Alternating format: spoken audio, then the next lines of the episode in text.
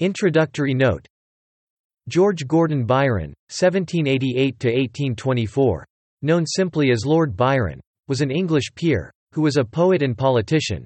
He was one of the leading figures of the Romantic movement and is regarded as one of the greatest English poets.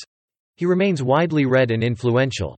Among his best-known works are the lengthy narrative poems Don Juan and Childe Harold's Pilgrimage. Many of his shorter lyrics in Hebrew melodies also became popular. He traveled extensively across Europe, especially in Italy, where he lived for seven years in the cities of Venice, Ravenna, and Pisa. During his stay in Italy he frequently visited his friend and fellow poet Percy Bysshe Shelley. Later in life Byron joined the Greek War of Independence fighting the Ottoman Empire and died of disease leading a campaign during that war, for which Greeks revere him as a folk hero. He died in 1824 at the age of 36 from a fever contracted after the First and Second Siege of Missolonghi.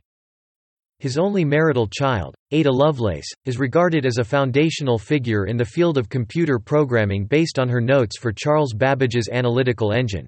Byron's extramarital children include Allegra Byron, who died in childhood, and possibly Elizabeth Medora Leigh, daughter of his half-sister Augusta Leigh.